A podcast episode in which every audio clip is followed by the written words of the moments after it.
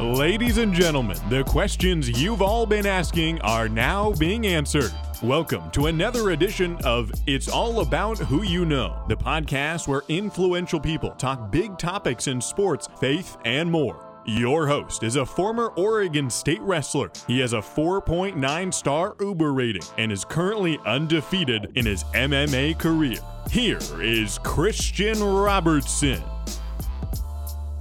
Today's guest is Evan Munn. Evan is a former soccer player for Oregon State University. He's a close personal friend of mine. Evan and I have known each other for like three or four years now. We've been in Bible studies, we've been in life groups together. Just a great guy. Evan has an amazing testimony um, talking about suicide, suicide prevention, his own personal experience, um, and his attempt to take his life. Guys, he has just a crazy story, whether you believe it or not it, I mean, God interferes pretty heavily in, in Evan's life and in his testimony. It's uh, it's unbelievable. Evan's been a part of multiple um, multiple mental health groups, uh, including Dam Worth It. He was uh, very closely. Now I think I believe he was the president of Dam Worth It at Oregon State, which is a um, hands-on mental health advocacy group on campus. Um, they do a lot of great things. Go check them out. If you guys are struggling, go check them out. And um, yeah, I just hope that Evan's pod or not Evan's podcast, that this podcast, Evan's testimony, will just be an inspiration to somebody, will help somebody out, and we'll be able to uh, shoot if it could even pull one person off the ledge, that'd be amazing. So if you guys do like this podcast, if you even if you don't like it, but you know maybe somebody that could benefit from it, please share it. This is probably the most impactful podcast I've ever done, and this is probably one that I pride myself on the most um, just a, a, story that I've wanted to have shared on my platform for a long time. So if you guys would please share it uh, on your platforms, share it with friends, go leave a five star review and tell us what you liked about the podcast. I really appreciate it. But without further ado, guys, let's let's get into the interview. Evan Munn. You there? how's the audio on that? Yeah, it sounds great. Awesome. How are you, buddy? I'm doing good, man. You look very uh, official. Are you wearing pants? What's going on? Oh, I'm I'm always wearing pants. Don't are worry you, about that. Are you in underwear? No. Okay. Never never wear drawers, but I got pants on. Don't worry. Okay, that's all that matters.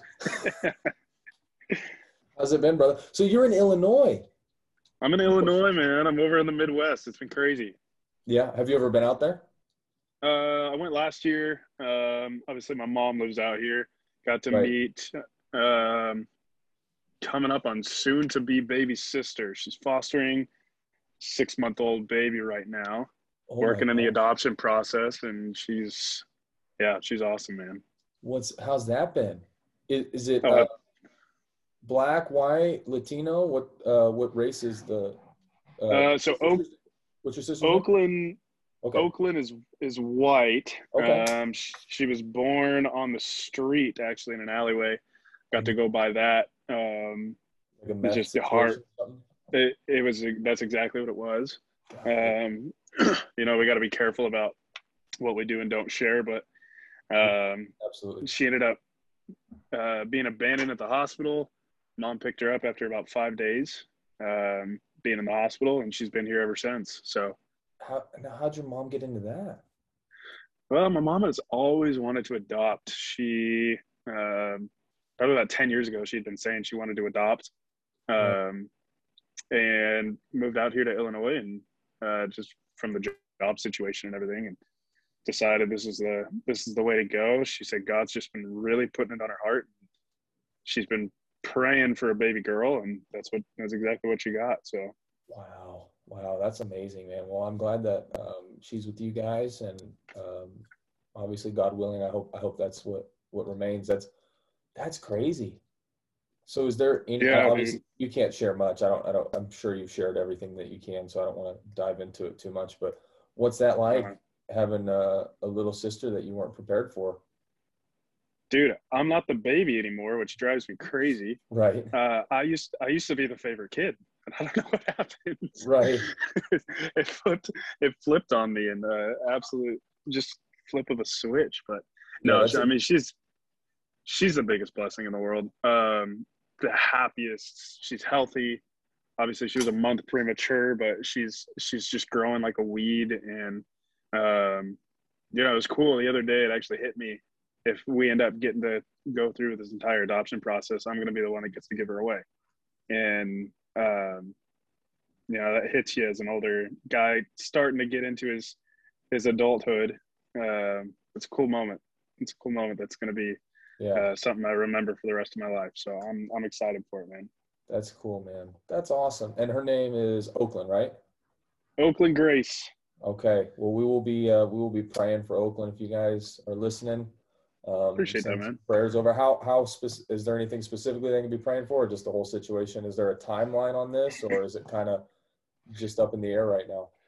Uh, it's all up in the air. Um, you know, the adoption and the foster care system in America is so broken, and everything can be so wishy-washy.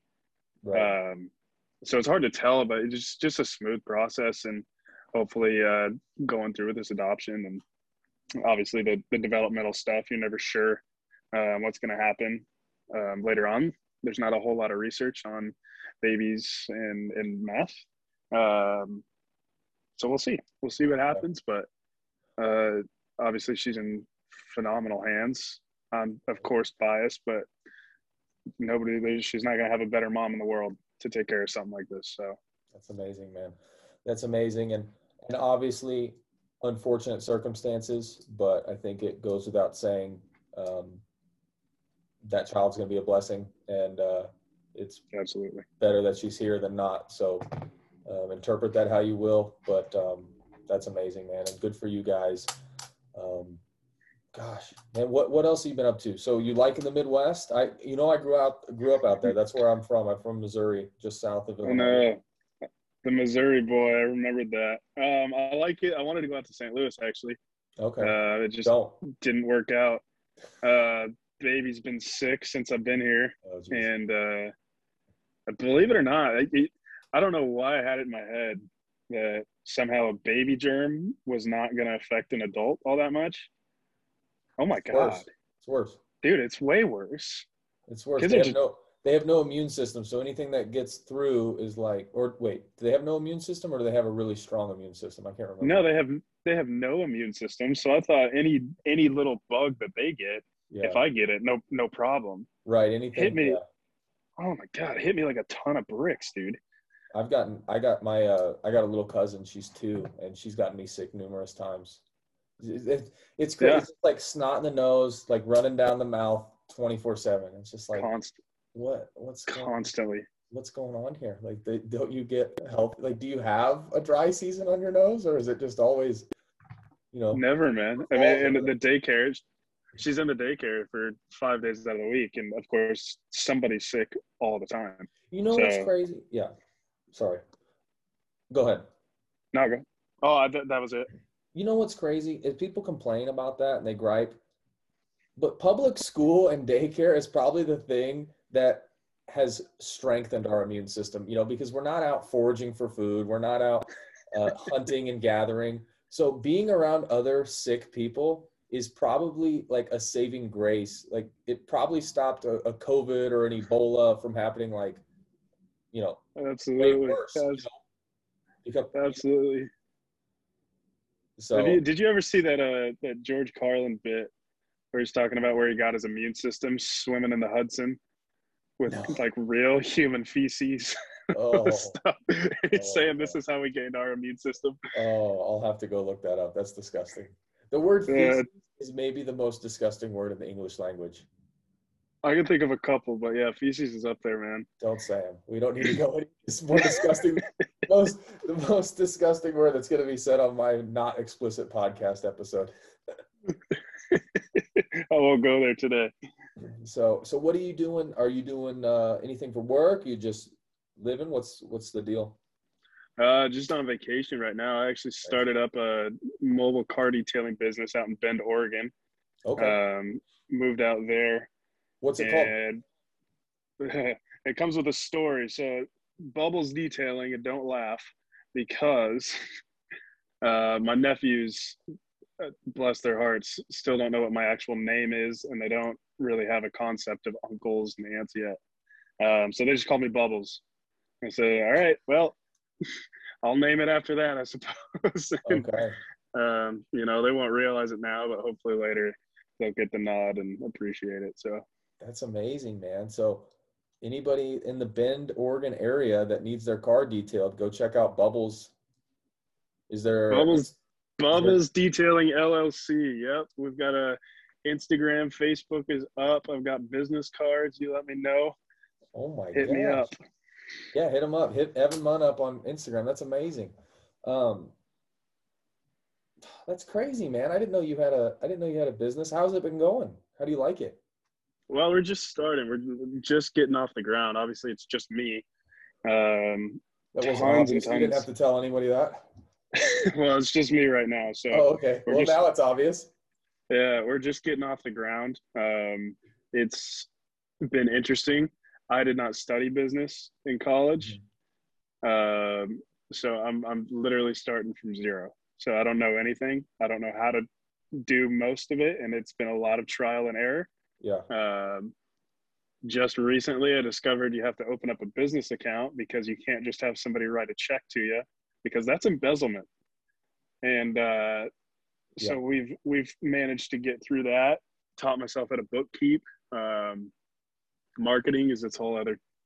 It's it's a whole another game. Whole just world of challenges that um, not my forte, not my strong suit, but it's uh, it's been good. It's been a lot of growth, um, just personal growth, and it's when I'm actually doing the work. It's been a lot of time, um, just in my thoughts and, and processing, which has been great. That's the part. That's the part I enjoy. Gotcha. How's the How's the faith life going? Good. It's awesome, man. You still believe in Jesus, or did you turn away? What What's the deal? Oh man, I believe in Jesus. So one of the cool things I don't know if you got to see on my Instagram. I have not been Uh, on Instagram in months. Uh, my girlfriend runs that whole thing now. Hey, there you go. Time to delegate. Yeah, I, I was like, I'm spending too much time on this. It's not doing anything. Pretty soon, I'm good. I'm glad that I have the excuse that I work. Um, I work on YouTube, so I can still Mhm. maintain watching YouTube videos. But eventually, that's probably going to end Yeah. up going too. She's she. well, you got to keep one vice at least, right? I know, right? I got to be tied down to something. But Yeah. Um, no, but the faith the faith walk's great, man. I actually I had the privilege of baptizing my mom. oh my Uh, gosh, that's awesome. Not not today, but last weekend. Um, what a special moment. It was That's so it was it just yeah, it was kind of the icing on the cake for me. Um, you know, you know, you go you go through big times like that where you see somebody super close to you getting baptized, and it just kind of rekindles the fire.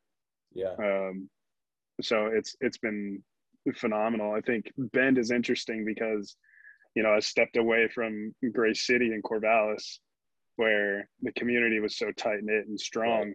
Yeah. Um, and yeah, exactly. You were right there with me. So stepping out of that and knowing God called me to a place, but also prepared me um, for the lonely season of developing a community, um, finding new ways to minister. Um, I have no shame in saying I, I believe God called me out to Bend to plant a church, and that's that's every part of what I intend to do. And that's again had its own challenges. Um, you can't just start something from the ground up and think everything's going to be smooth sailing because it's not. Um, but slowly but surely, I've started to find some more community out there, and it's been a lot of fun. So, are you trying to be a pastor? Is that is that the goal? You you're Oh you, man, you said you want to plant it, or you feel like God's calling you to plant a church. Are you thinking like you're going to pastor it, or just help be part of the development? I want to be part of the development. I think, um, you know, I think anybody can be a preacher. I don't think anybody can be a pastor. Mm. Um, I think there's a there's a big difference. Anybody can get up and preach on Sunday. What do you, what, do you Um, what do you mean by that? Explain. Don't, Man, don't just throw the listeners in a loop with a anybody can be a preacher, not everybody can be a pastor. Tell, me, tell us what you mean. Elaborate a little bit. Don't just don't just throw stuff out. Defend yourself. so like uh, this last year at Grace City, I obviously got to I I got to do the internship right. um, in the church. So I was working with the campus ministers, you know, full time vocational uh, missionaries, mm-hmm. and working under you know Seth Trimmer, world renowned pastor, um, and seeing what he does on a day to day basis, and what it truly means to pastor a church. Right. Um, I I can't help but just tip my hat to him and go, thank God you're here because I couldn't do it. I'm right. just not equipped uh, to do and lead a church. Um, I think it's a, it takes a very special person to build and lead a church, lead a body of staff that are all moving towards the same direction and in discipleship. And um, I just think that role as a pastor runs a lot deeper than people probably realize. Yeah, it's not just getting up on a Sunday and preaching a message and then everything else takes care of itself. That's just not the reality. So right. That's what I say, you know, that's what I mean when I say anybody can preach because everybody's got something that they believe in and something that they're passionate about and um, hopefully God's put a word on their heart that they've shared and um, you know spoke a lot of truth and goodness into the world but does that mean you can pastor a church maybe maybe not yeah so it's like when uh and i'm sure you saw this a lot but i, I always remember like the uh the trainers for not like personal trainers but the actual trainers the medical staff for mm-hmm. uh, athletics would always say because they there's like that misconception that all they do is just tape people's ankles and stuff. Right. And be like, that's yeah. like not even a percent of, of what we do, but that's all that gets seen. exactly. The, the pastor, like, um, and, you know, I work very closely with Seth too. Um, and people assume that, oh, he just speaks on Sunday. Like I, I could do that. I'm a good speaker. And then, and he would be like, oh, you, you can take my job if you want. Like, cause it, not, not to say like, I don't want my job, but it very much and this isn't just Seth, this is a lot of preachers, but mm-hmm. it very much can um, eat at your soul because absolutely you, it almost like almost like uh, I mean you're basically in the military for spiritual warfare. Oh yeah. You know what I mean? Oh yeah. So even even just being in the internship, I think you kind of you, you got a taste of what that battlefield looks like. Yeah. Um, it's like it's like being sorry. It is you're just in the trenches. You're yeah. in the trenches all the time, um, and you wonder how people, and you're the general.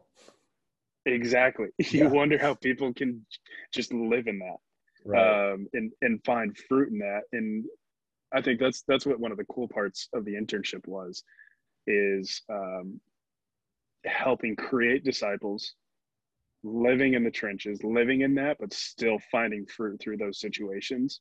Right. Um, I know for me, it taught me how to find peace in in those really stormy seasons. Right. Mm-hmm. Um, right when you start getting comfortable and you start thinking, oh, okay, everything's going to be fine. It's like, oh, well, that's that's when things start to kick up, and that's when things really start getting kind of ugly. And right. um, I think one of the misconceptions in the secular world is uh, you know churches have this glistening thing about them. It's like dude churches are messy. Mm-hmm. and probably even more so because nothing's hidden. You can't hide in a church. Well it's the secular world has no standard right? Right. But they can throw our own standard at us. And when we don't meet it it's like see see you're not living up to your own standard. And it would be mm-hmm. so easy and so satisfying at times to just be like you have no standard. Like shut up like sorry i missed the bar on a perfect standard. Like at least i you know what i mean? Like yeah. what, are you talking about? Like you're over here like you've got three wives 18 marriages like you've aborted 100 babies like you're okay with whatever. Like don't tell me about my standard.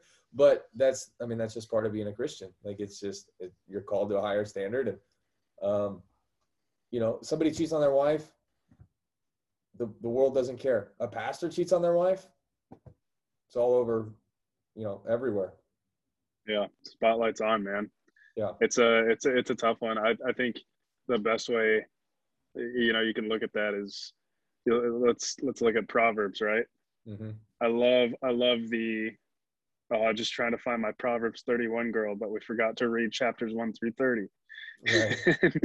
it's like Right. you for and also one through 30 talks about the perfect man, which doesn't exist, and chapter 31 talks about the perfect woman who also doesn't exist. Um, so it's Right. just I love I it the double standard is it, it can be a little bit ironic sometimes. there is such a double it's like i'm looking for the you know it, it's like I, I don't know how many people i've talked to or i've met or i've just engaged with I, I think i saw it a lot when i was driving for uber late at night but they're like yeah man i just want a good girl like you know maybe a virgin probably like goes to church i'm like oh are you a virgin do you go to church like heck no man like i'm about to go get some some tonight and it's like how do you expect to get that? How do you expect to get a 10 on looks, a 10 on personality, and you're a, like a five on both? You know, like Or- it, it just doesn't.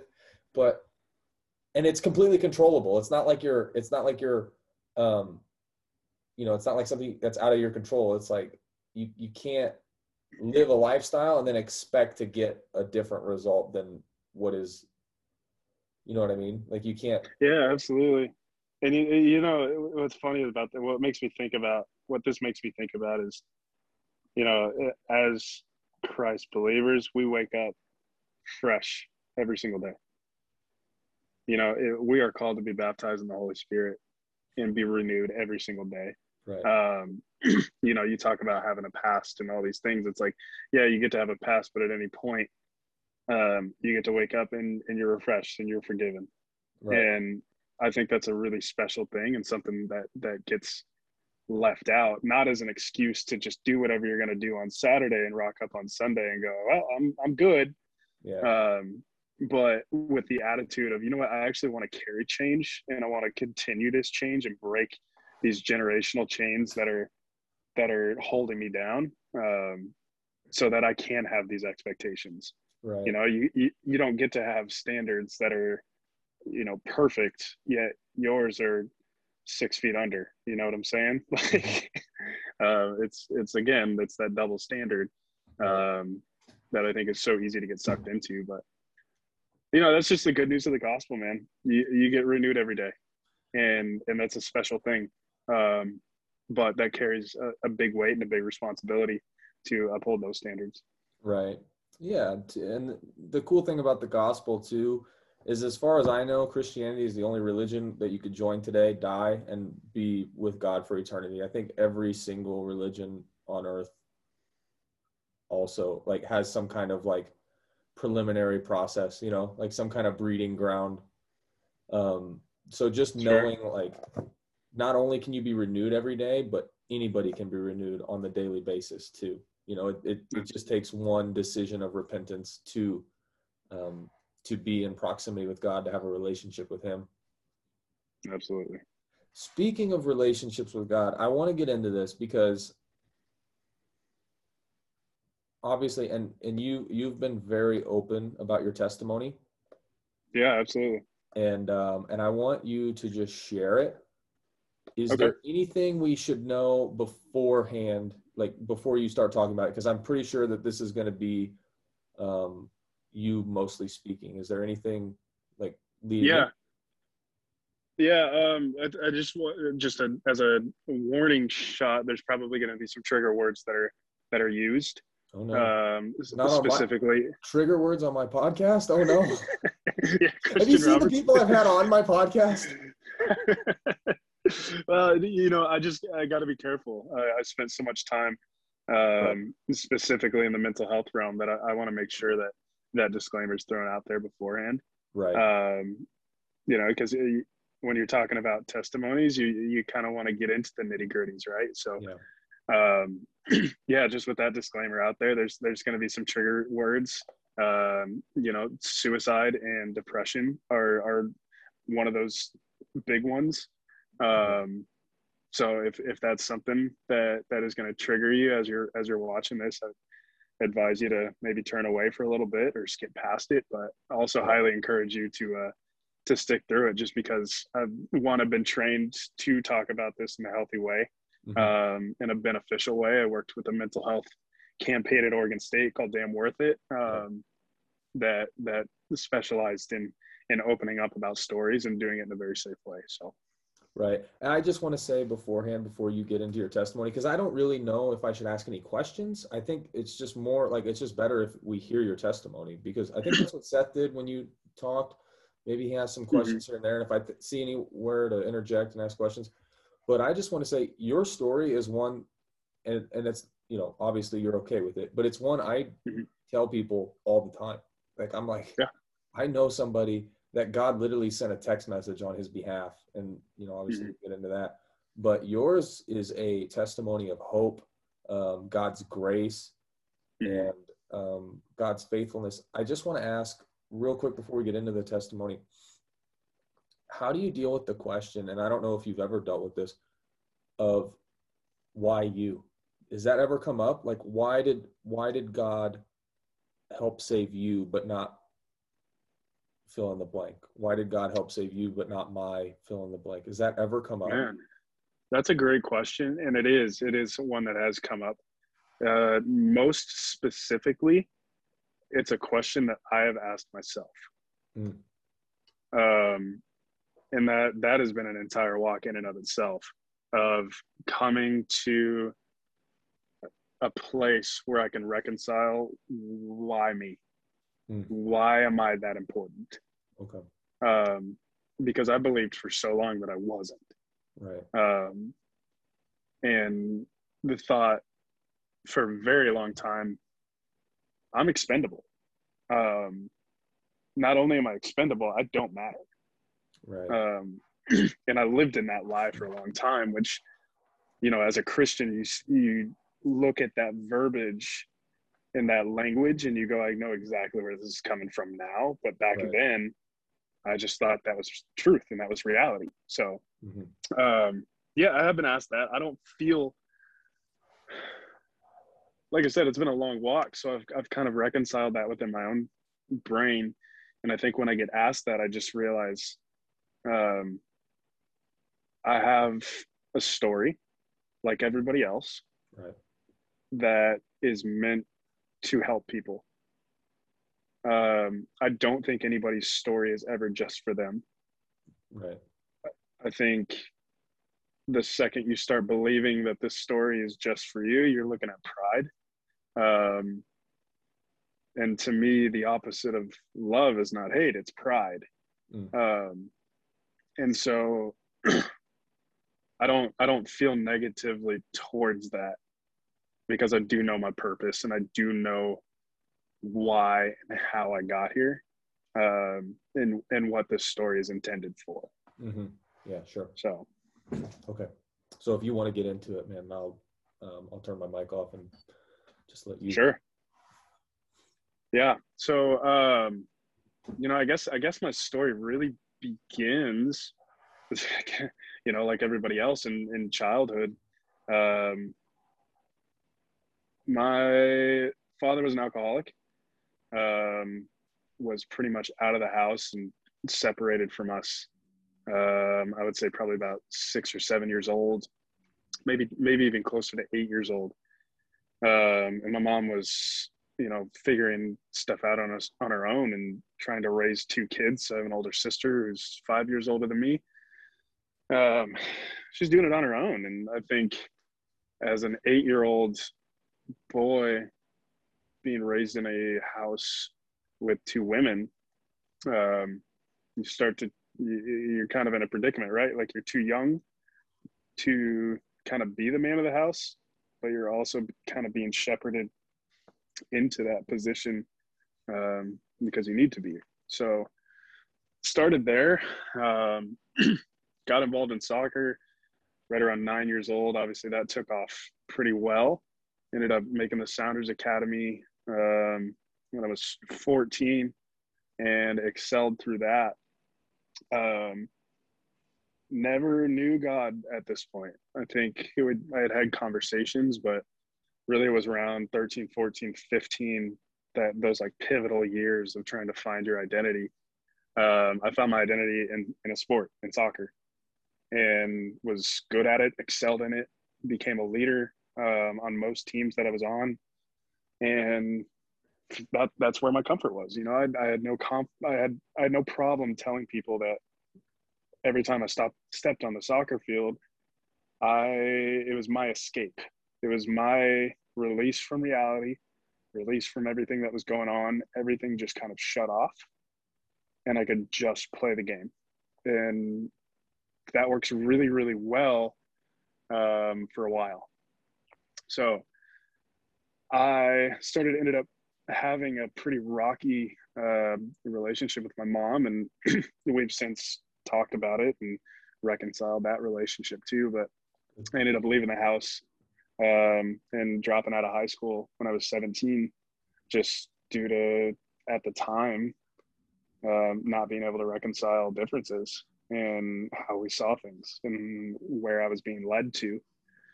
So here I am, 17, living in my car, already battling these mental health issues that I didn't realize were kind of boiling up and had a choice to make. Um, I'll never forget, I spent my 18th birthday in my car, looked in the mirror and said, I don't know how I'm going to do it, but you will graduate college.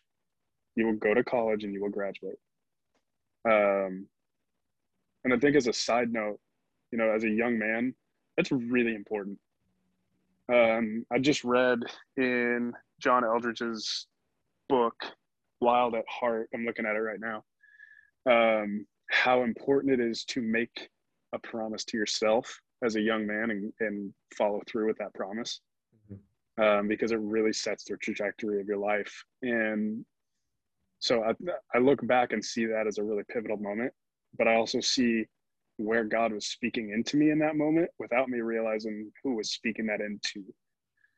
Um, so ended up getting a job, dropped out of high school, like I said, kind of had to figure out what was next um, for a couple months, stayed fit, ended up getting taken under uh, the Sounders U23 program, which is essentially a, a summer program for college athletes, college soccer players that need to play somewhere in the summer but not lose any eligibility um, and train in a professional environment.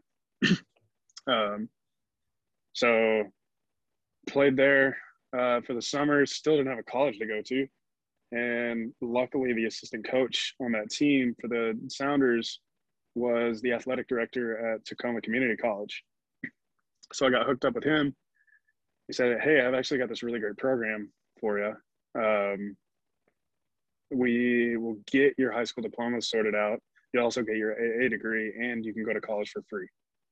I said, "Done. Sign did what I needed to do. Um, but the days for that was pretty, those were tough, man, because I was living at my girlfriend's house at the time, which was also a really rocky um, household situation.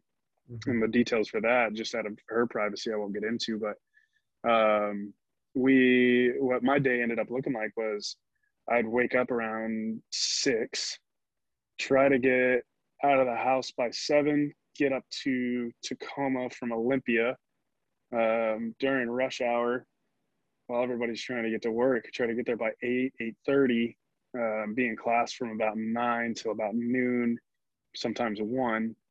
Maybe get a nap in, maybe get some studying in, and then hit training by two thirty. Get done at four thirty. Um, and try to book it back down to Olympia again during rush hour and um, try to make work by 5.30 i would work 5.30 to midnight sometimes 1 o'clock depending on um, depending on the day depending on the week so not a whole lot of time um, to address anything um, i think i speak in my testimony when i when i spoke uh, at the church the amount of times people ask me hey are you okay and i go don't ask me that I don't have time for that. Um, there's a lot, and, and, basically two years of doing that same thing over and over and over again every single day, you become pretty numb. Um, I had everything I needed, but I was just surviving. And again, still at this point, I was full blown atheist. Yeah. I was, there's no God, there's no, no, you just live your life. I remember having the attitude of, I don't need a religion to be an excuse to just be a good person. So okay, two things. Um, one, we're gonna. I don't have uh, Zoom Pro. I don't know if you can see the timer up top, but we've got about seven minutes, and then we'll have to.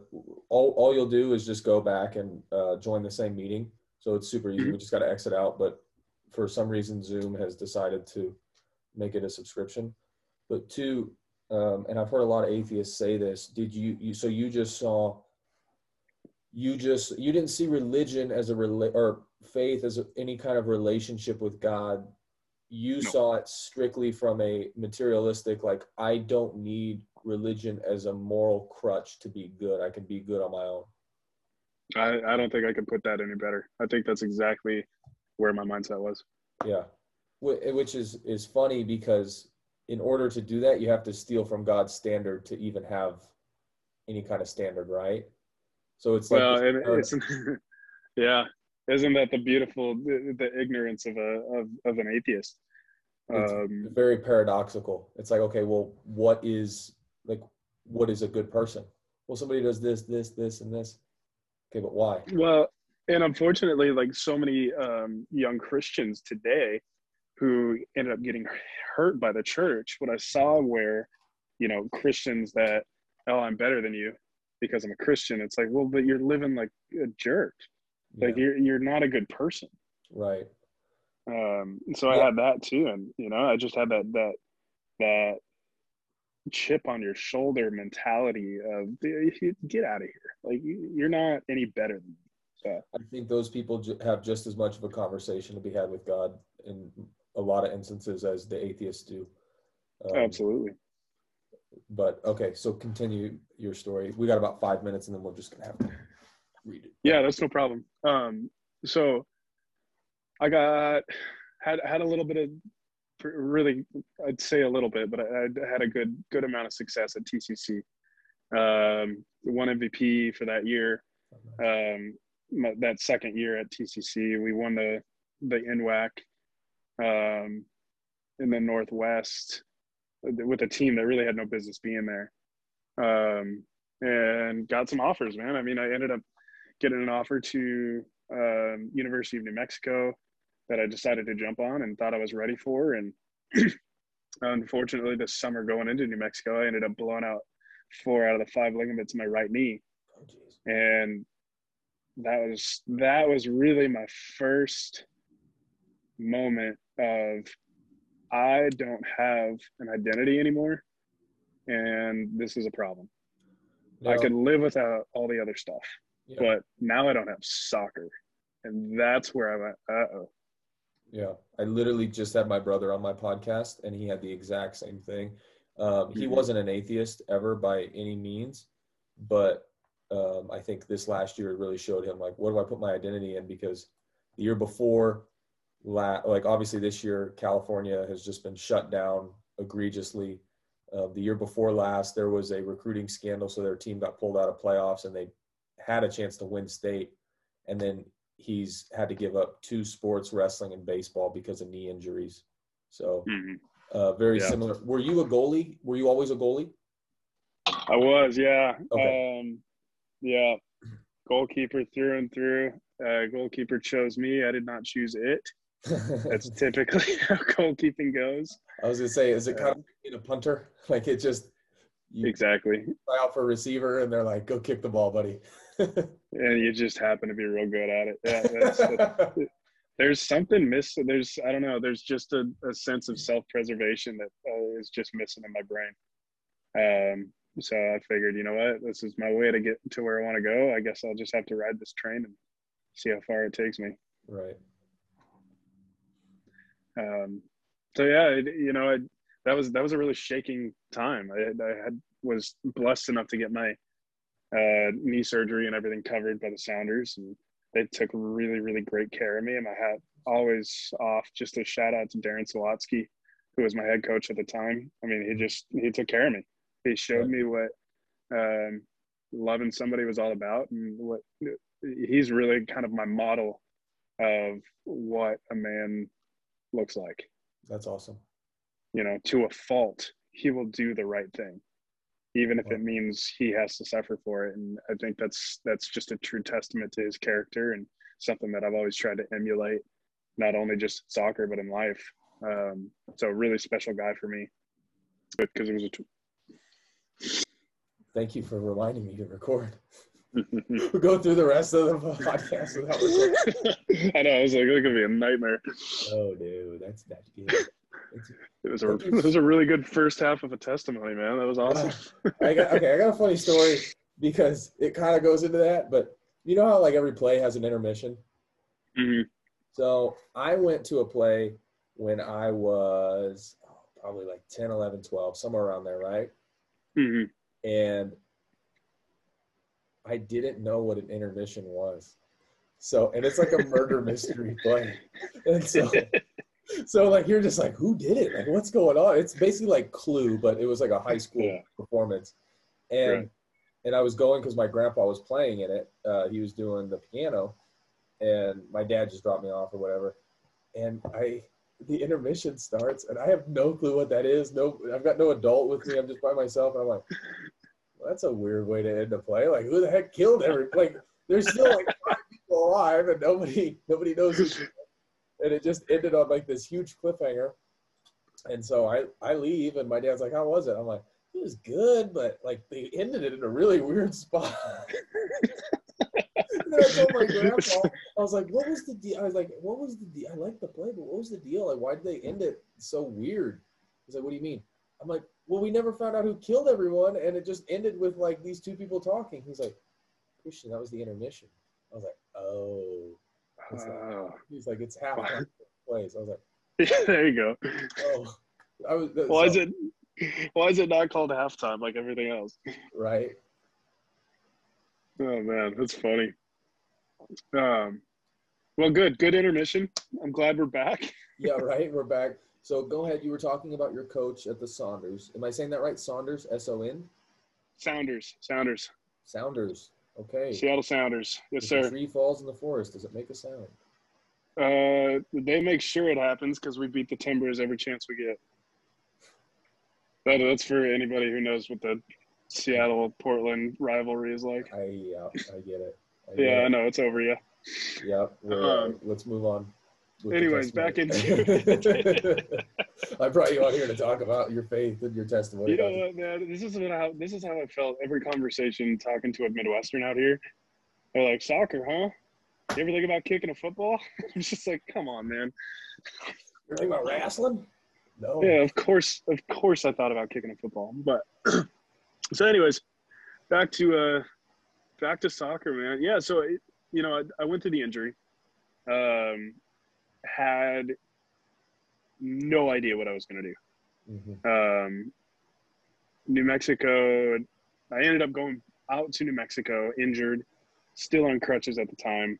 Um, and really, this is my first opportunity of being completely by myself.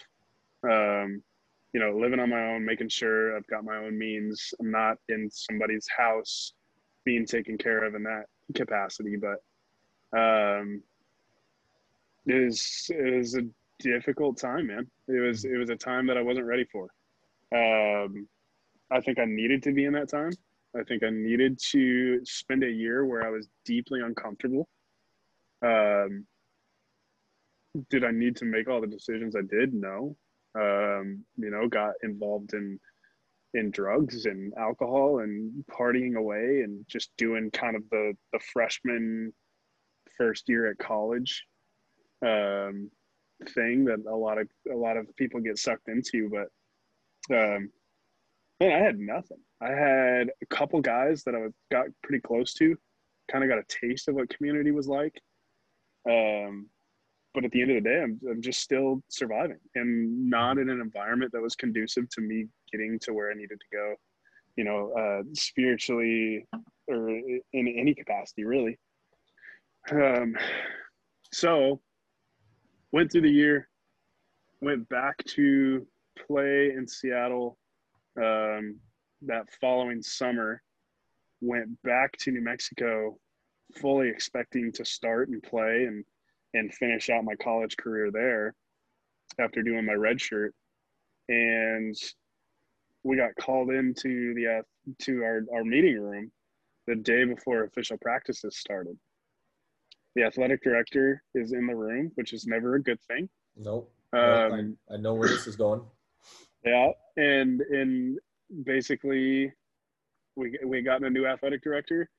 Guy got handed a grenade with the pin pulled out um, just in terms of budgeting at, at the athletic department and everything and just sat us down and said thank you guys very much. Um, this is the last season you guys will have. We're cutting the men's soccer program after this. You're welcome to stay. We'll honor your scholarships. Um, but this will be your last season. Best of luck to you guys. Jeez. It's tough. so we're all sitting in this room together. You know a year of college team adversity which you know being in those situations stuff comes up. Right. um, and you start to you start to build off of that camaraderie that you know it could have been the dumbest thing but if it's adversity that this team had to get through um, you kind of rally together and get stronger from it right Yeah.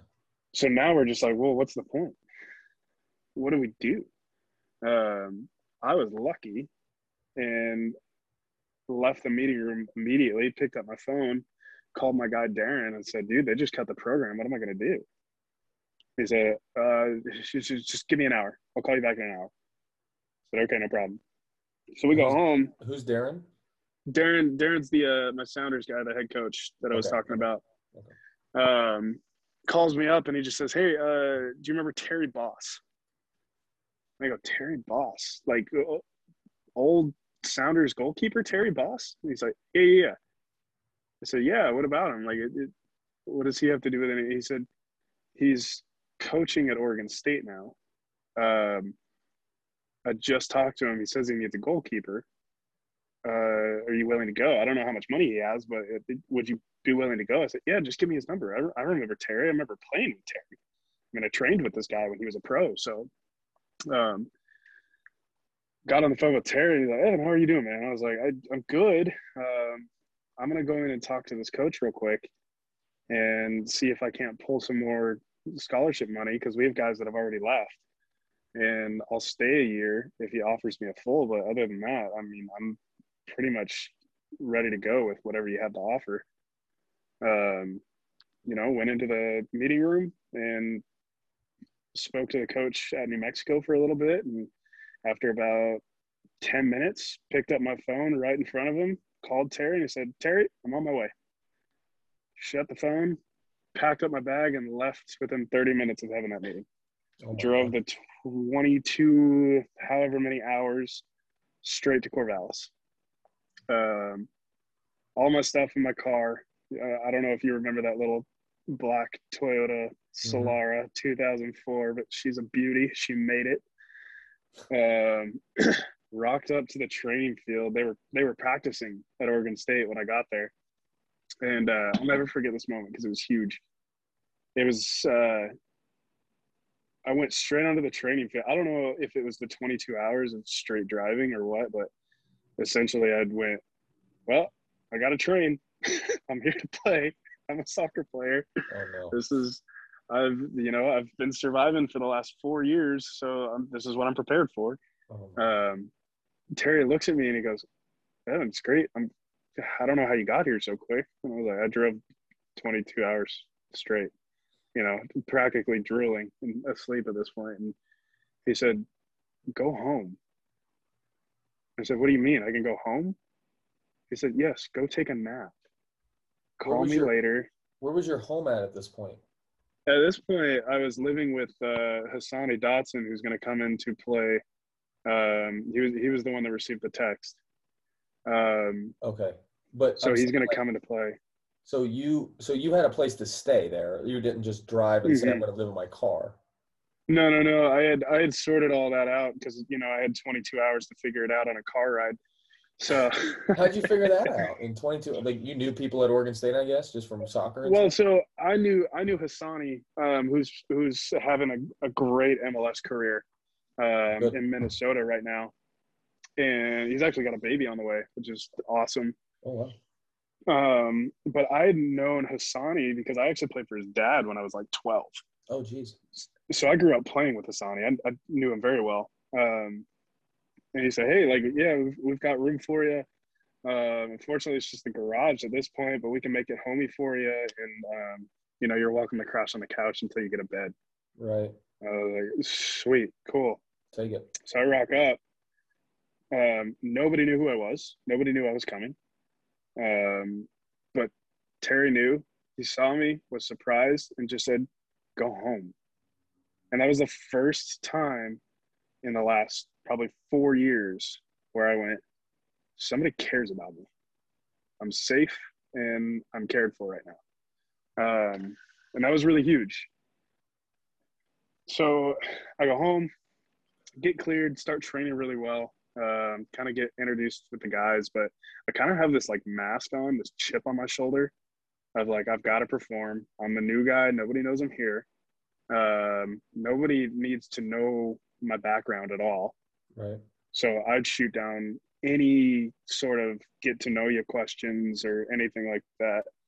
Um, if you ask anybody who first met me that year, this guy was a jerk. like, Yeah. we hated this guy. Right. Um, and you know, I think you've you've gotten to know me pretty well, and you know, like that's that's just not me. I love loving on people. I can, I can, I can do a dig here and there, but I'm you know, it's all out of love. You know. No, you're you're an amazing human being, Evan. Don't let Oh. anybody tell you otherwise unless you're not being an amazing human being. In in which case, then it's it's good to listen. But Yeah, um, In which case, listen to them. Didn't let them tell you otherwise. I know I contradicted Um, myself there, but continue. That's okay. I'm I'm here for it, man. I digress. so I, uh, yeah, everybody just thought I was kind of a jerk. I was shutting everybody out, but I had Terry that kind of understood the story, understood. And I remember he was actually the first person that asked me about uh, um, God, which I, I've always really appreciated Oregon State about. They, uh, they're really big on accepting all faiths, but Terry's never going to hide the fact that this team is mostly Christian Yeah. um, and that's where we find a lot of our strengths and a lot of our core values from. You don't have to agree with it. You don't have to be a Christian to be on this team, but the coaching staff are Christian, and that was that was really important to me. right. Um, or it is really important to me now. It wasn't then. Um, I just said I don't believe in anything, so you know you're probably not going to reach me on that. But I'm here for it. I'm a competitor. I I love this game, and um, we just kind of worked from there. Well, that was all fine and dandy, but because I was so closed off and suddenly in an environment where I wasn't surviving anymore and I could actually just relax and be myself, is when, as a Christian, you look at that situation and you go, that's where the enemy sees you the most and will try to um, exploit you in every possible way that you can be exploited. Right. Um, I didn't know at the time, but later I gotten diagnosed with PTSD and severe manic depression. Um, and I was living in that for years, but it all kind of unraveled when I was in this safe environment. Um, I would go and train in the morning and then immediately get home, not even eat, and go straight to bed. Because for me, all I believed I deserved was to be in the dark. I didn't deserve love. I didn't deserve care. I didn't want to extend myself out out of fear, um, out of just not even willing to to connect with somebody and and be understood because it was like it's not it's not worth my time. Um, I'm not loved. I'm not able to receive that. I'm able to give out, but I can't receive. Um, which is something to this day I still have a hard time walking through. But uh, that went on probably about a month and a half of, of just that. every single day. Wake up, go to training, either train well or train really crappy, depending on the day, and go to bed. Not sleep, wake up, do it the same thing. Was, And finally, it was just done. was it That was- uh, obviously Go ahead. it was going to sound like a stupid question, but um, it was just the frustration of not having any type of way out, like not having any hope. Is that kind Mm, of where you're feeling? Like, I would go past that. okay, There, when you're depressed, when you're that depressed, yeah, it's not frustration is that- that's like that's nothing compared to what that is. It's complete and utter numbness. Mm. You are numb to everything. You can't Yeah. even muster up. I, re- I'll, I remember staring at a pack of gum for three hours in my bed knowing if for like two of those hours i had to pee. Like i couldn't get myself to get up and go pee oh my god, that's how bad it was. Um, and it's really hard to explain that if you haven't experienced it yourself. Right, because to somebody who's never experienced depression you just just get up. Like, I, you have to pee. It's like dude i physically could not muster up any mental capacity to get up and go to the bathroom. Now, I'm sure you've dealt with depression since, right? That doesn't just go away. Or did God completely take depression away from you? Uh, no, that that's not how it works. Uh, depression definitely is for me. I found out it was hereditary. Um, I, I know that's I was- normally not how it works. I was just, I, I didn't know. I didn't want to assume or anything like that. But, no, not at all. I don't, and I don't think that's a dumb question. I think any question is valid. well, I have a follow Um, There's a follow up question. Okay. Um, so elaborate on the difference between being depressed as a Christian and being depressed as a um, as an atheist, because I would imagine I would imagine the circumstances and the feelings and the situation is a lot different. Or am I wrong? Does it still feel the same? oh man. Um, Because I've only ever had depression as a Christian. Like I I've never felt any type of suicide, even though I've had very um, high levels of depression at times. Uh, about once a month, I probably get to a point where I'm just like, man, this is not like, for whatever reason, it's just I don't feel. Yeah. Um, Yeah. I, I don't want to get into detail on it because it probably pales in comparison to what you've been through. But um, but it's never been lack of desire to live. Does that make sense? Like I've never been suicidal or anything like that. So Yeah. But go ahead, Um, and, and then finish your testimony, obviously. But no, I think I think that's man. That's a great question. Um, as an atheist, you're much more susceptible to not see a point, to not Mhm. see hope. right, Um, so you really don't have the safety net of, but God has called me to this. right, Um, you also don't have the safety net of, it's not mine to take in terms of being suicidal. Right. Um, it's, it's, it's different because I think as a Christian, it brings you new hope and new life in every situation, regardless of how low it is. I think what it, and I'll get into this, but I think my actually my most depressed time was after I came to Christ. Um, there was a season after I had accepted Jesus in my life that following spring where I was by far and away more depressed than I was in that suicidal time. But what I didn't have as an atheist was a hope in a anything to rejoice in. Mm. I had this facade that like this lie that was being fed into me that there was just nothing. right, Um, so I, I think that's a really great question, and I think that actually is a huge testimony to um, exactly what God did to me Yeah. in that time. okay, Um, so essentially, what happened was I I got to a point kind of midway through the season where I went. This is I, I just woke up that day and said, "This is the last time I'm going to play soccer.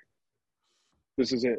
It, there's no point anymore. I'm not able to receive love. I'm not built for it. I, I distinctly remember that night writing in my, I wrote a letter, but I wrote it on my phone, um, thinking I wasn't writing to anybody because who was going to read it? I just was like, well, this is what I'm supposed to do. So, um, and I remember writing, I don't know what existence I was meant to be a part of, but I know this one isn't it. Um, and I remember finishing that, putting it down, and picking up what was going to be it for me. Um, and as I'm in the process of, of ending my life, um, I see my roommate Hassani coming around the corner and he stops me and saves me and um, says, What's going on, dude? Man, I, I got your text. What are you doing? And I said, What text? Um, he had had a text sent from me on his phone, but not on my phone. Can you come help me, please? um, when he showed me that text and showed that I showed him my phone, like it wasn't on there. And he could attest to that too. Yeah, and I did not send him that text. Um, that's crazy. And I think as an atheist, I think Seth said it best. That's really irritating. Like it's really irritating to your entire theological understanding and just reality well, it, you, pretty it, it pretty much disproves everything you've lived your life believing. Absolutely. I mean, because how, how, could it, how could it not? Like, if that happens to you and you don't believe in anything that's not material, how how could you? Mm-hmm. I mean, that'd be like if you didn't believe in aliens and you dedicated your life to that, and then you see an alien and you're like, well, yeah, it, that's exactly what it is, man. It's that it's it is that stark of an interruption. Um, to what what I believed in. Yeah. I've been able to explain everything that's ever happened in my life. You know, I had a good bit of um, psychology, just understanding and education, and going, nah, I can explain this and this and this and this. Manic depression has a way of altering your reality, but it does not alter your memory mm.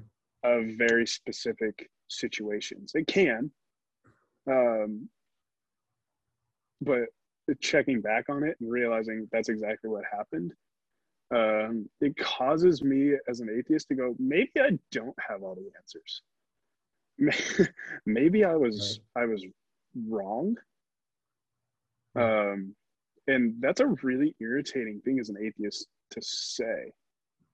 Um, so the following days, I mean, I, so the, the next day I ended up going to the hospital.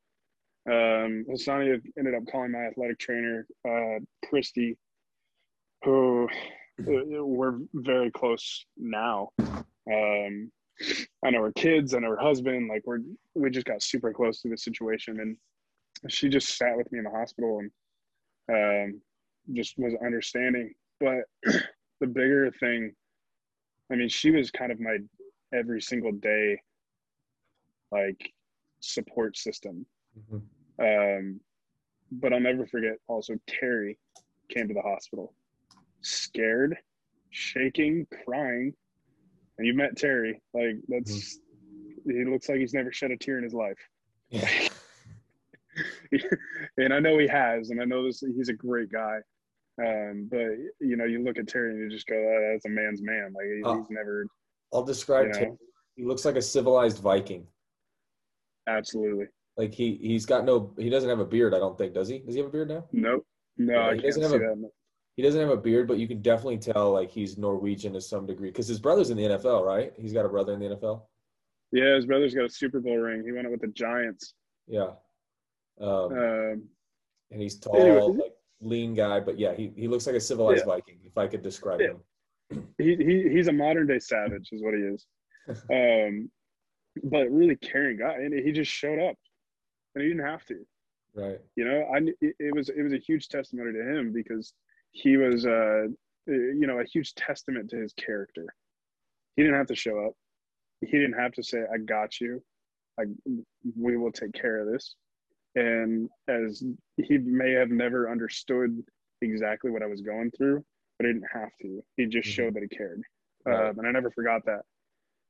Um, and slowly but surely, after going through kind of my emergency therapy and and doing a really helpful thing, um, for me it was I, I love to write. I was a big writer, and for me, writing letters, um, specifically to relationships that I felt were broken, um, writing letters and not delivering them to the person, but burning it and getting some closure was a really important thing for me to do. Um, and so that slowly started to allow me to kind of open up and connect. And uh, Joel Walker, who is has a huge, huge, probably one of the most pivotal um, figures in terms of me coming to Christ, is he just brought me in with care and love and prayer, but didn't really force the Christianity thing on me. He just right. showed me what it means to be a loving, caring human. Right. Um, so slowly I had to start kind of peeling back the layers and mm-hmm. and opening myself up. And I was finally, you know, gaining community, starting to smile again.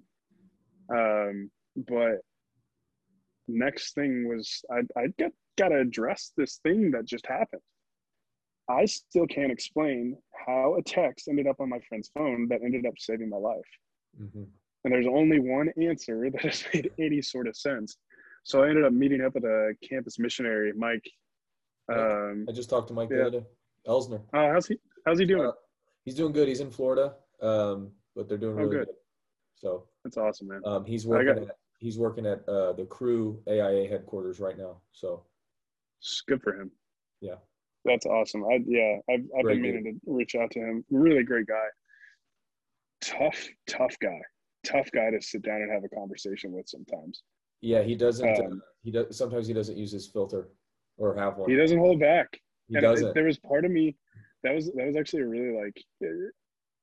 I, I appreciated that about Mike because he was just a real straight shooter. Right. He told it how it was. He explained it. He sat me down for, you know, at that point I was pretty open to talking about my story um, and just being like, hey, this is why I'm here. I don't know what I'm doing. I don't know why this is important. I'm just giving it a try. um, and bless you, sir. So I talked to I talked to him for about 30 minutes, told him my deal. He told me for 30 minutes what he does. And at the end of our little meeting, he just goes, Hey, can I pray for you? And normally I would say no mm-hmm. just because we're in a public setting, a little bit uncomfortable. Um, I had never partake in any, you know, team prayer or anything. I just, you know, be respectful, but not, not engage. Right. And uh, it was the first time God had ever spoke to me. Mm. And I hear in my head just a ringing of the word surrender, which is that, that that's just not a word an atheist says no. or hears or thinks and I think Seth made a beautiful joke on stage and just said it's not a it's not a word that a lot of Christians hear or believe or say either. So right. um that was my first obedience to God where I said, okay. And I opened up my hands, put my head down, and I got washed over with just an overwhelming joy. I was hot. I started hyperventilating deep like crazy. My heart was just racing, started sweating. I'm crying. And you know, these are tears of joy and not tears of, of sadness that I've been crying for the last, you know, four years of. Right. Um, finally receiving the one thing that I was missing. It was just love. And I had no option but to receive it. Hmm. Um, I opened up my eyes after we finished, and he just goes, "Are you okay?" And I was like, "I, I don't know, I don't know what this is." Yeah. And he's like, "You're, you're actually glowing right now." I said, "What is going on right now?" He said, "I think that's the Holy Spirit." And I said, "If this is the Holy Spirit and this is what Christianity is, I will give myself to Christ right now." And from that moment on, I gave myself to Christ. and that was just the beginning of my story. so, Yeah, right. Yeah, that's the it's the uh the more cinematic version of the story, I think. Yeah. But that's amazing. man. absolutely. Dude, your story has already touched so many lives. Are you okay? Absolutely. I, it brings me joy to now be able to speak this and and know that even if it just reaches one person, Yeah, it's it's being told for a good reason. right. Um, I don't know uh I don't know if this is an appropriate question to ask or not, but you don't say it and you didn't say it in the story, but did Mhm. you have a method um how you were going to end your life Mhm. or do you mind sharing? Uh, the only reason I didn't share that was just for safety reasons. Um, typically in the mental health realm, you don't share um, your Okay. method just because. That's why Yeah, I didn't and- know. Yeah, no problem. Uh, Um, it's you just can- you you, can don't just- want to. You can just tell me on, on off air at some point. Yeah. If, if that's Yeah, okay. I'm I'm happy to do that. Yeah. So, uh, like I said, I don't know what the um, what the uh, policy is on speaking on these matters. I always, when people ask me, because it happens a lot, like where people will be like, "Hey," um, I always refer to you, and I'm like, "I listen. I'm not a therapist. Like, I'm not equipped to talk to somebody about suicide." Um, Mhm. For some reason, like it continues to happen, so maybe I need to get equipped on it. Um, but uh, yeah but um i always i always come to you if if that's a situation Yeah. Is present. Yeah, just just out of the safety thing, man. It's it's one of those things where you don't want to plant an idea and make it a make it become a reality. is, is it kind of like talking about alcohol when an alcoholic is in recovery? Is that basically what it is? Like even if it's talking about it in a negative way just the word alcohol or like a certain drink like if you mention the word like fireball for somebody that's an alcoholic like that could trigger them? Um, no, because I think what that does is uh, in mental health, especially talking about like a you know when you're sharing your story, Mhm. um, you prepare the audience with what words you're going to be using and why. And the reason we intentionally use these words is because we want them to be words that are not um, not faux pas to use. Mm. Because the second you start talking about suicide, everybody kind of clenches up and they start they start retracting a little bit. And I'm saying, no, no, no, get comfortable with these conversations. Get comfortable with this verbiage because it's important right you're opening up a door for somebody to finally be comfortable enough to say, "Hey, I'm actually really struggling with this. Um, can anybody else relate?" And you're not. It's not somebody you know shooting bullets into the dark. It's it's. I'm giving you this. I'm telling you something really vulnerable about myself, so that I can open up the door for you to come in and say, "Actually, I feel that too," and now I don't feel so crazy for thinking that. Yeah. Dude, thanks for sharing, man. I appreciate it. I know No, we've talked about doing this for a while, and um, I always had like, oh, I want to get my podcast bigger, but I'm like, God's gonna do with this message what He wants, and if you got to come Mhm. on two, three years down the road and tell the same story when there's a million people listening, I'll let it happen. I'll let it slide. It's a great story, and um, not enough people can hear it. I don't think. Um, did your testimonies rocked me uh, at the core? Uh, I've used it before. Um, it's just one of those things that's even as a Christian, it sounds like, come on, man, like God didn't send a text Mhm. to your phone. Um, Mhm. But God does those things, and I actually I'm not comfortable speaking on a certain situation yet because it, I don't know if it's a hundred percent. Uh, it's a it's a money situation, but I don't know if it's 100 percent finalized. So I don't want to. I don't want to um, speak on it, but uh, I think God did something very similar in my life with in regards to finances, and um, it happens. It does happen, man. And it, it's funny you bring that up too, because I think I personally wrestled with. Um, I, I actually had a, a word spoken over me by uh, Hillary Paulson, Mhm. uh, one of the pastors of Grace City, and Yep. um, it was the first time that I had gotten a chance to talk about um, the aftermath of that of that night. One of the lies that the enemy has continually tried to poke into me is something she had said. She said, I keep getting this vision of kind of like a shield around you and just this pesky demon just trying to poke its way through and saying, It's not real. It's not real. Mm. And I remember her, we were in uh, LA at the ENC conference. Yeah. She had that word for me. And I remember just completely breaking down on her shoulder. And I was like, I've never spoken that out to anybody. And that's how I know this came from God because how else would you have been able to know that or or know that that's something that I was struggling with? Mm-hmm. I have a hard time believing it at times. Yeah. Um, but to know that God hears that too is like it's such a relief and just such a testament to His grace. He said, "I'm not just going to be graceful when you needed me the most, and I literally had to save you. I'm going to continue to be graceful through that story, um, and and remind you that this did happen. I did save you for this for this reason, and I hear you." All right.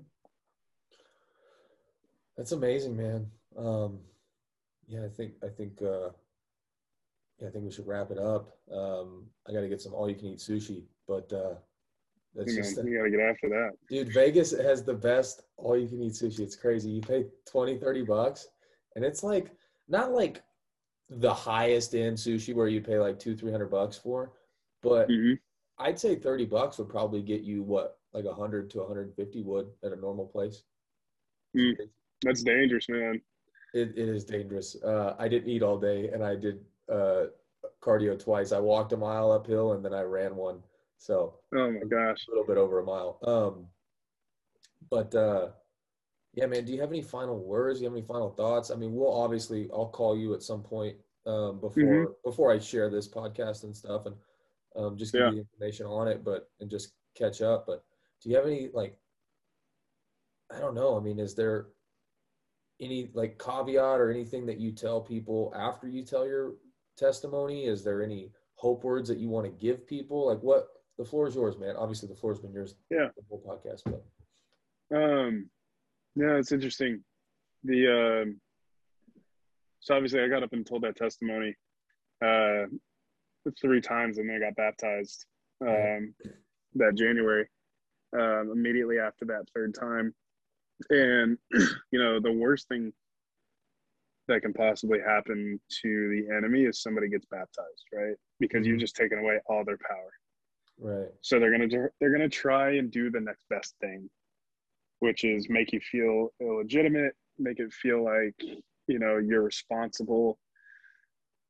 What i want to tell somebody who's who's been maybe not even dealing with their own things which i'll get to that but people who are dealing with um, handling situations that are really sensitive um, with others and pouring love into those people understand that it is not your job to save them.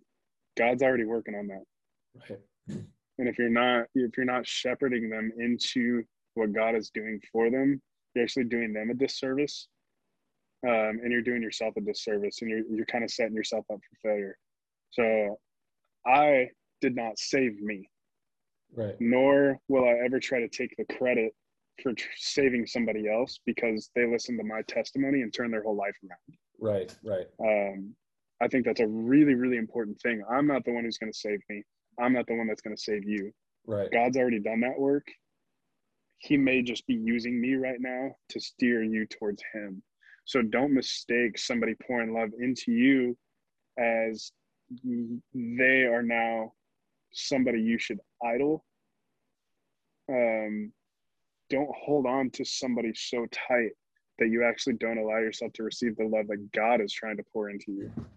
Well, and that's that's a huge struggle within the mental health space, right? Is people cling to mm-hmm. the messenger and not the mm-hmm. actual message or the person that sent the message, right? So, like, that's right. If, if somebody, if you help somebody get off the edge, right? And mm-hmm. and this, I mean, correct me if I'm wrong, but this does happen a lot. And then you, Absolutely. or you tra- leave or you move, Yeah. they attribute everything that's happened to them through you. Like you've become their idol.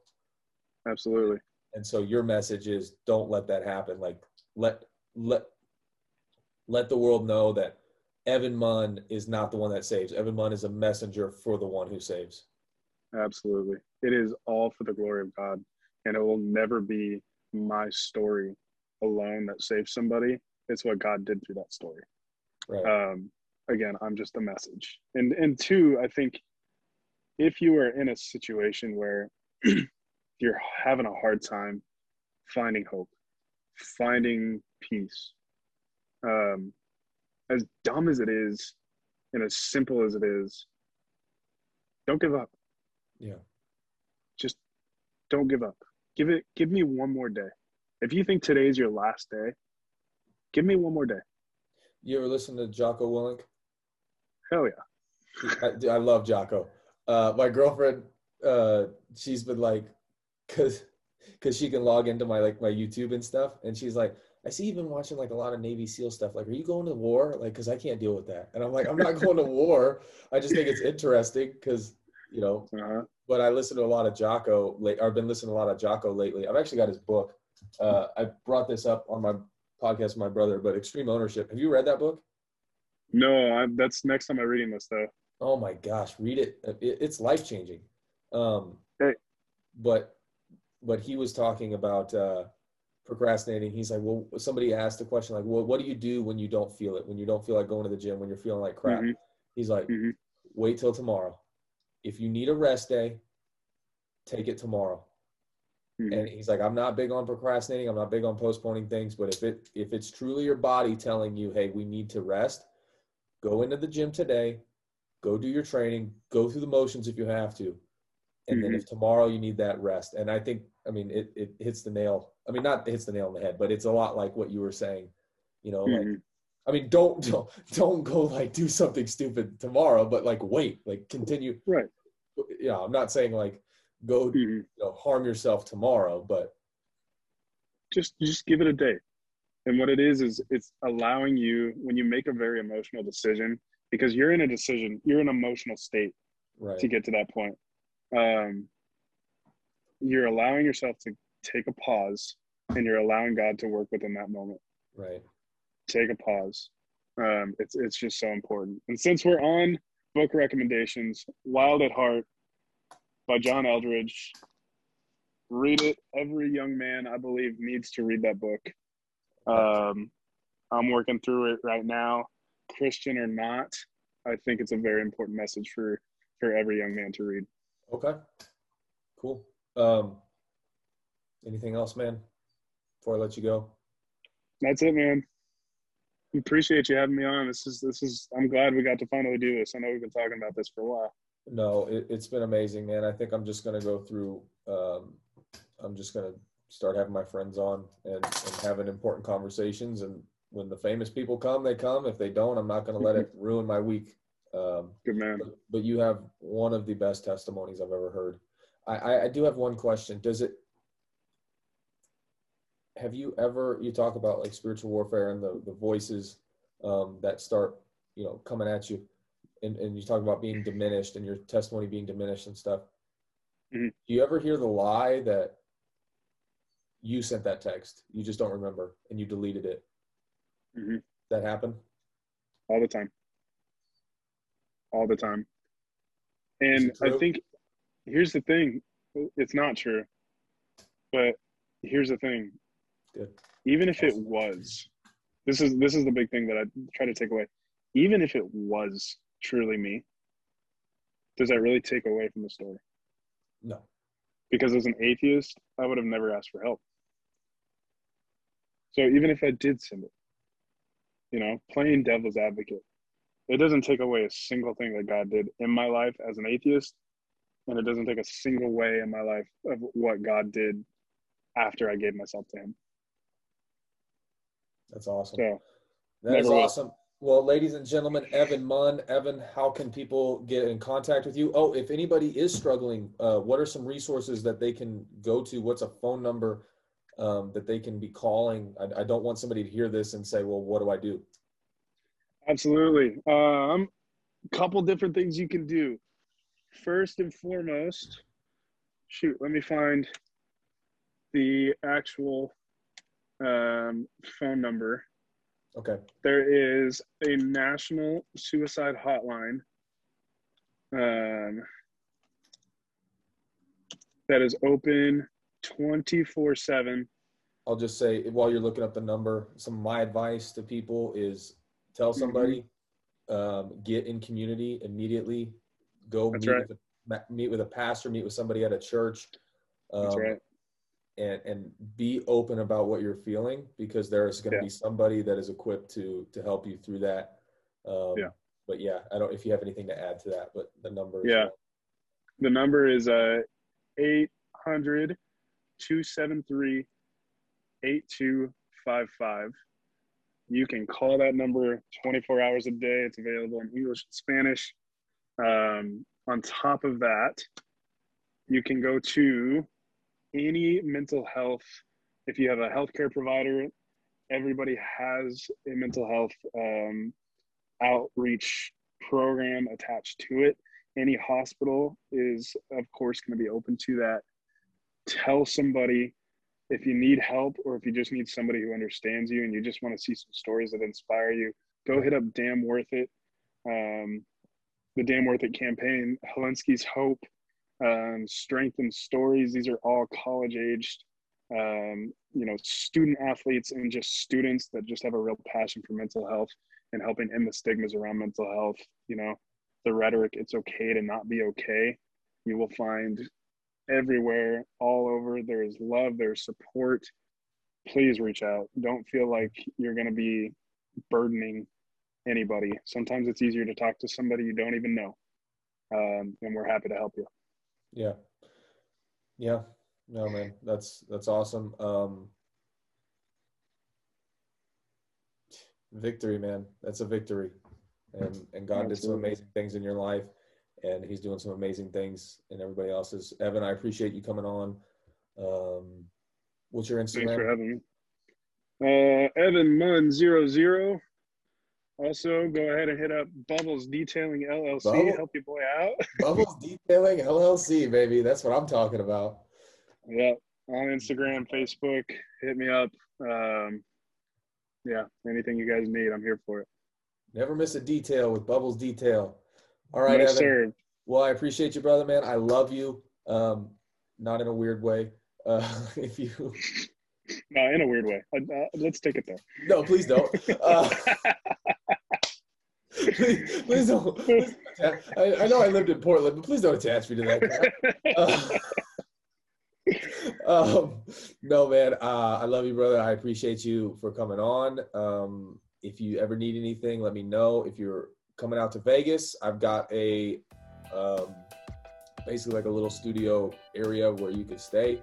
So you've got a place to stay, man. Um, just Mm, let me know, brother. Can't say no to Vegas. All right, brother. Great you talking family, to you. my man. Have a good one, buddy. See you, dude. Love you. Bye. Love you too.